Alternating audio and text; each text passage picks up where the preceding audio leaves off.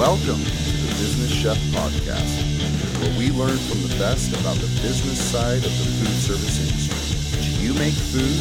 Then let us help you make money doing it. Want to connect with us? Check us out at Make Food Make Money on Instagram or Facebook, or email us info at businesschef.org.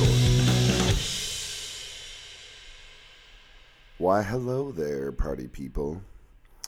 Chef Sean Boucher here, here to talk and chat and yak about the business of making food. Because that's what we do, right? We make food and we make money, and we're always looking for ways to do that a little bit better, a little more effectively, or with a little more pizzazz, or to make a little bit more money. So, today is another one of our wonderful question and answer shows. Now, these shows, again, I hope are helpful. The feedback I've gotten so far is that they are helpful, which is good. The the questions that we got this time were actually pretty interesting. Um, got about half a dozen of them, so not a ton, but it's funny because three of the six were all the same, which made it really easy to whittle down um, the questions that we were going to answer. And one of them was a little bit personal. I'll answer it anyway. And the first one that we're going to talk about uh, is is useful. So with that said, we are going to talk about the useful one first because I aim to give you useful information on this. And through giving you useful information, I hope to give you tools and insights and opportunities to improve your own operations. So, with that said, the first question is, and this person wanted to stay anonymous. It amazes me how many people want to ask questions, but they don't want they don't want people to know that they're asking questions. Um, that's you know to me, I think we all have a lot to learn, regardless of what point of our career we're in or what stage of our career or what opportunities we have or things we know or don't know. I, I just think that we're all eternal students. We're all people that are going to always have to learn and grow and and develop and learn from one another. And so don't be embarrassed to ask questions. Don't be embarrassed to have people know you're asking questions because some of the the biggest and the brightest and the best ask questions and constantly ask questions. Anyway, so the question is I have been asked to do a small wares order. Now, small and I'll go off on a little bit of a tangent here, or, or a little bit of a clarification for anyone who doesn't know. Small wares is things like our ladles and spoons and cutting boards and knives and things that um, are not necessarily equipment, but also items such as like toasters or you know things that microwaves, things that could be lumped into smallwares, things that we can basically plug and play or we can take out of the box and use. Those would be considered our smallwares. Um, so, been asked to, to do a smallwares order how do I do that? How do I know how many pans I'm going to need? And how do I know how many ladles, spoons, cups, scoops, etc.? Thanks so much. So, this is an interesting one because basically you there's a lot of things that go into this into making a smallwares order there's a lot of factors that you have to look at number one you have to consider how many people you're serving not only on a daily basis, but kind of on a meal basis, because uh, a lot of times you may not want to, you know, if you're going to feed a thousand people a day, that doesn't mean you need a thousand plates. What it means is that you're going to have to have enough plates to serve those thousand people.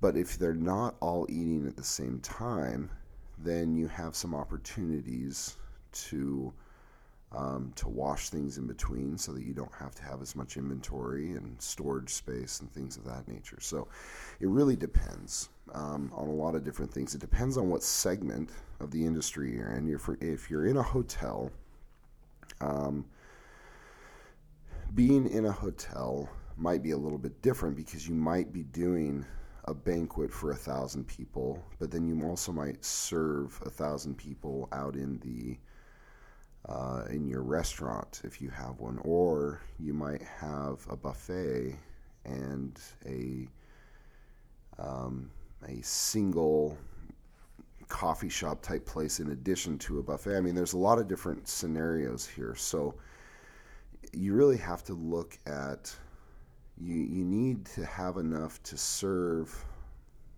your population, your people, your your clients, your patrons. You have to have enough to serve them but you also um, you have to have enough room to store everything too. So I would say, generically speaking, from a tip for a typical restaurant, um, if you've got a hundred seats, I always, almost always, suggest ordering two and a half times what whatever your capacity is. So if you have seating capacity for 300 people and they're each only going to be getting one potentially one salad plate, one main entree plate, one B&B, then I would essentially order 250 of each of those.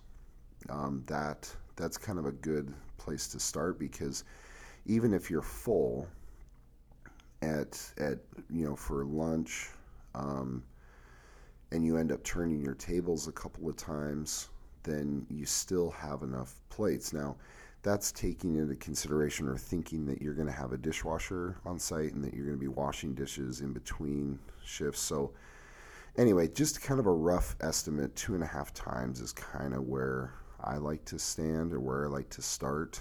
Um, but again, there's so many other factors that come into play. What type of menu do you have? And what's everything getting served on? Are there multiple courses? You know, there's just a lot of things that go into that. But generically speaking, two and a half times um, whatever you're serving is kind of a, uh, a general idea. Now, when it comes to pans and spoons and scoops and ladles and everything else that you're going to need, a lot of that again comes down to your menu.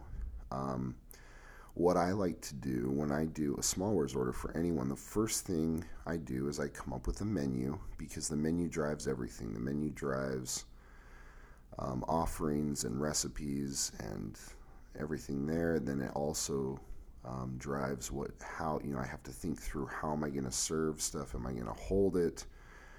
Um, am I going to to make it on demand? Like you have to think through all those things when it comes to smallwares, but one of the things I like to do is I like to figure out what equipment I'm going to need.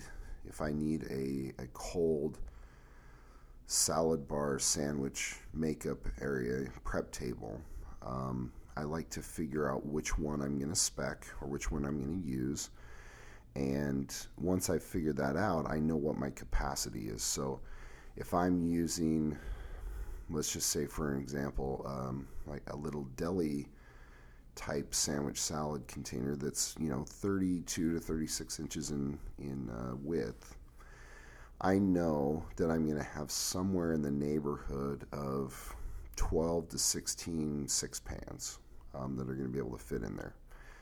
Now if i i have to think through what am i going to put what am i going to put in there? Um, am i going to am i going to have you know, if, it, if it's going to be next to a griddle, and I'm using that as a prep area for um, for making quesadillas and burritos, and you know, if it's like a Mexican type concept, what do I what do I need in there? Well, probably need room for tortillas, probably need room for cheese and salsa, and you know, uh, chicken, steak, pork, anything that would go in there that I would put into into those things, I would need to have close by. Um, Anyway, so with that said, um, you would need to think through how much prep you're going to need. So, for example, again with something like the quesadilla um, or, or burritos that you're doing there, if you're gonna if you're gonna have a pan for shredded cheese, you're gonna want to make sure that you're changing those pans out um, so that you're rotating your food properly and things. If you're gonna have like a you know say a third pan of shredded cheese in there, well, how many pans are you going to go through? Are you going to go through two or three or four in a, in a time period? And you want to make sure that you have enough of of those pans to be able to go through, um, or, to be able to have enough backup in the walk-in or down underneath or, or anything of that nature. So you have to think through those things. So once I make up my diagram and I think through prep wise how much I'm going to want to prep or have prepped, then I know how many pans I'm going to need. So if I have, um, you know, if I'm in a, in a in an area there where, say, I've got, uh, what do we say, eight to eight to twelve six pans or or six to whatever it was I'm going to figure out, you know, is it all six pans or there's some third pans? Am I going to use quarter pans? Like, you think through that. You think through, am I going to need bars um, to uh, to hang, you know, to be able to use these different configurations of pans? Like, how how am I going to do it? And you think through all that, and you kind of draw this out. You think through how much you're going to prep and then you can go through and do the exercise of, okay, how much am I actually going to need or how much am I going to need to order? So, generally speaking, again, you're probably two and a half to three times um, what you actually have set in there. So, if you have two third pans and four quarter pans and six six pans, something like that, then you know you're going to need um, two and a half times what that is. So six pans, you'd have, if you have six of them, then you're going to need more like not 12, but 15 of them to do two and a half times. But again, that depends on how much you're going to be you're going to be prepping. So if you do a lot of this work ahead of time, um, then you can really, really order properly and not be too short or uh, or order too heavy uh, on any of those. So uh, anyway, hopefully that answers your questions. I think what I'll do is I will I'll include um, I'll include the worksheet that I use the uh, the the basically a template. I'll I'll take a template and I will um, and I'll post that online and you guys can can use that with along with some uh, some instructions, and hopefully that will that will help you in what you're doing. Okay, second question, and this is the one that was kind of personal. Um, it, I won't go through the whole thing. It kind of tells a little bit of story. Blah blah blah. We talked. Uh, met a few weeks ago, and I noticed that you don't wear a wedding ring. Are you married? Because I see every once in a while you'll post pictures of your kids. so, yes, I am married. Um, I've got a wonderful wife. Her name is Megan, and she supports me in anything and everything I do, regardless how crazy or ridiculous it might be. Um, she's very supportive and could not do anything that I do without her. So, um, yes, I'm married and that's kind of the end of that. And yes, I do have kids. I have three kids, and they're awesome. And they're the reason that we do what we do. Anywho, moving on to question number three. So, question number three this is the one that three out of six people answered or asked, and they all they all asked in different ways. It wasn't it wasn't how I'm going to pose it uh, per se. It wasn't the exact verbiage, but everyone asked the same question essentially. And that question was how do you make money from the podcast? Why basically why do you do this and and how are you making money from this? That's a great question. it leads me to a couple of things. Number one, why do we do what we do? And number two, to answer it bluntly, I'm not making any money off this. Um, at least not right now. I. It's not that I won't or that I'm not open to it. It's just more that I just don't. I don't really know how I would make money from it. I mean, I know that there's ways to, and I know that I could do it, but I'm just I'm not doing it for that. Now, here's the other part of that that I, I want to talk about is that I think I think too many times we get caught up in in making money. Um, we get lost in making money because making money becomes the end all be all, um, the reason we do everything and anything, which unfortunately, I think it we we think that we need to step into something or we need to start out doing something to make money and and then that becomes the driving force and the more money we can make then the better it is. But in reality a lot of times if you do something as a passion project you do something because you're you're interested in it or you're you're passionate about it a lot of times money will follow that. Um, you know, it's it's interesting to say that on a podcast that is is make food, make money, but you know, I I honestly believe that. I think and that's part of the reason that I'm not making money from this right now and I'm not, you know, I have had I have had people talk to me um, about sponsorships and I have had people that are interested in in giving me money. I just don't know because there's it's not always for free. It's not it's not something for nothing. Um, and it's not something that I again am totally interested in. I'm not I'm not doing this for money. I'm do I honestly am doing this because I enjoy it and because I do feel like I can make a difference in, in people's lives and I can help people um, I I really do want to help people, and I really do want to to help the industry and um, you know and things of that nature. And I see this as a way of doing that.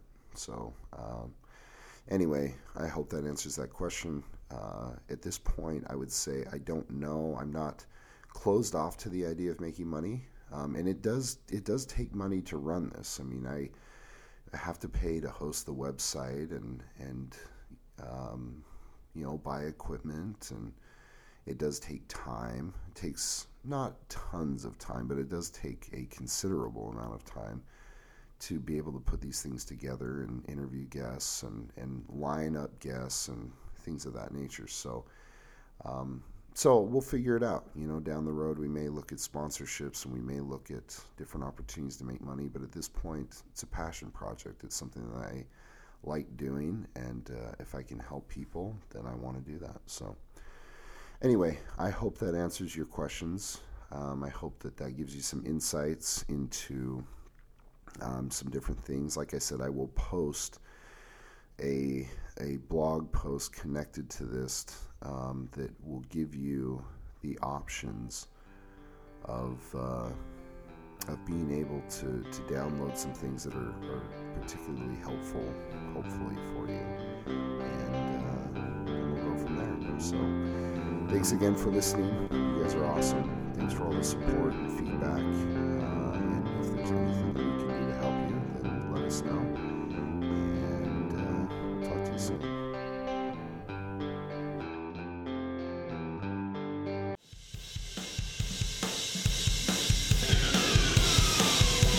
Hey, thanks for sticking around. Be sure to share this podcast with your friends, family, coworkers, or anyone who's interested in making food and money. And when you get a second, give us a review. It really helps us get the word out as well as letting us know how we're doing. Want to connect with us? Check us out at Make Food Make Money on Instagram or Facebook, or email us info at businesschef.org.